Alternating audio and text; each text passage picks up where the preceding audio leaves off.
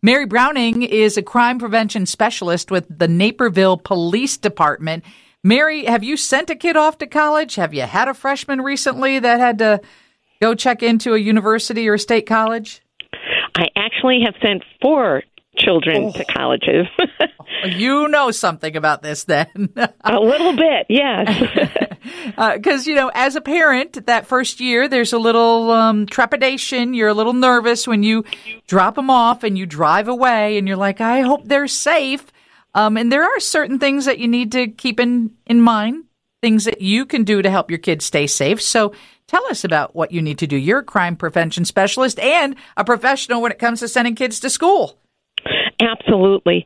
Well, um, one of the first things that you can do is have open communication. All right. So you want to talk to your students about what kind of your expectations are when they go away from to school, because for many this is the first time that they're going to be on their own and away from um, the parents. So talk to them about the consequences of some of their actions and choices, since they'll be on their own, concerning things like drugs, alcohol, their studies, their new social scene, and so on. Make sure that they know that they need to take ownership of, of these things. And then there's some really good crime prevention tips for students themselves. So even before they get on campus, they should download the campus map. That way, once they're on campus, if they do get lost, they can refer to that map. Because you never want to look like you don't know where you're going. Um, this makes you look disorganized and vulnerable and makes you a good target.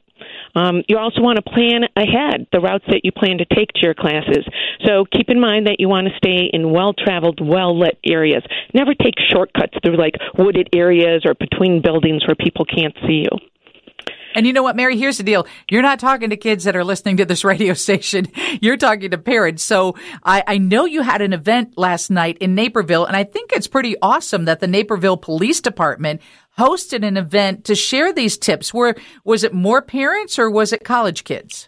You know what? The event was for parents with their child because oh, um, some sometimes students, you know, they hear these things from their parents and they, you know, they tune them out. They don't listen. They but sometimes roll their eyes. Else, yes, exactly. but sometimes when they hear these tips from other people, um, you know, or maybe even others that might be in authority, they might tend to listen a little better. I know a lot of students that were there last night really felt as though they got some good tips, and mom and dad were happy that um, it, some of the things that they were trying to instill in their students, um, they took to heart.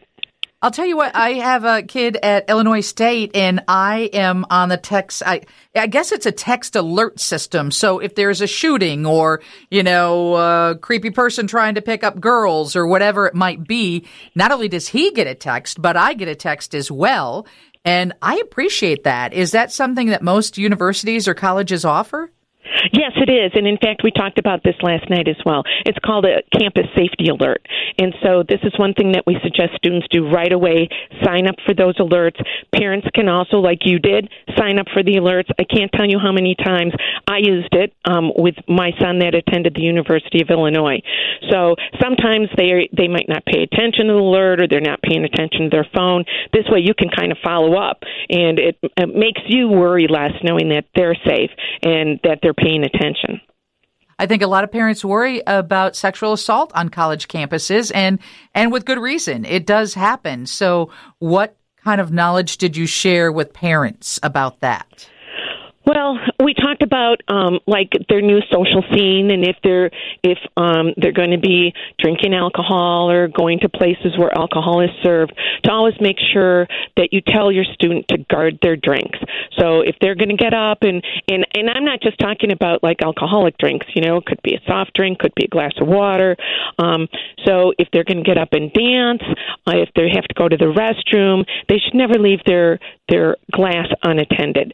So if they do those things and they leave their their drink behind, then I I say the drink is dead. So you should never drink out of it again. You need to get a new drink.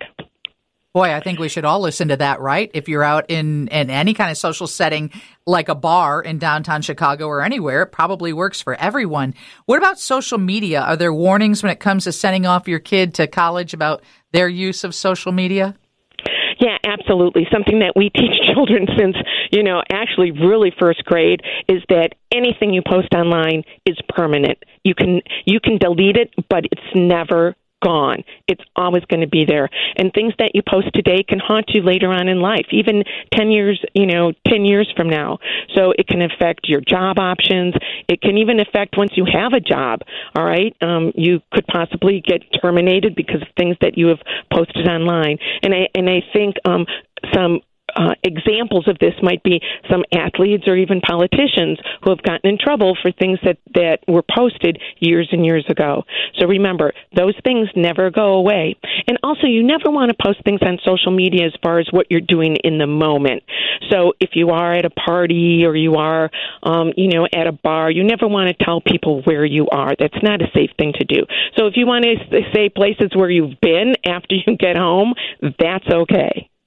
Uh, Mary Browning is a crime prevention specialist with the Naperville Police Department. And last night they had an event where parents and their freshmen college, potential college students leaving in the next couple weeks could, you know, kind of catch up on things that they need to be aware of.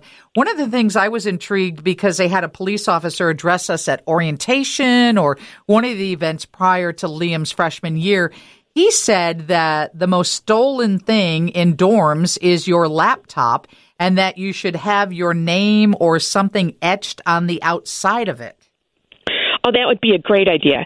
And and this is also something that that um, the students and their parents should do even before the student leaves for school, and that is to take all their valuables and write down all of the all of the serial numbers. Because once those things are stolen, if we don't have the serial number, it's very difficult to get those items back. So write down the serial number to the iPhone and the iPad and all that other stuff. Then keep one copy at home, and then send one copy with your student. So if something is stolen, right away they can contact campus security or the campus police department and give them that information. That will help them get their property back a lot quicker. Okay, anything else you want to share as a mom who has sent four off to college and as a crime prevention specialist? Uh, what else can you tell people in the next 30, 45 seconds? Okay.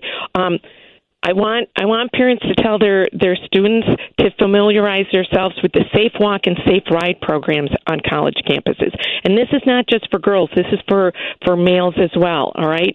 So late at night, if you're um, at a party or you're at the library or you need to go from one building to another, most campuses will have that where you can call somebody to escort you, so you're never walking alone. Um, and also in your dorm room, make sure that um, you always leave your door locked even if you're just going to be gone for a few minutes, because you don't want to be surprised by an attacker waiting for you in your dorm room when you return. Or you you don't want to return and your laptop's gone. So right, absolutely. Well, thank you so much. We appreciate all of your input. Well, thank you so much for having me.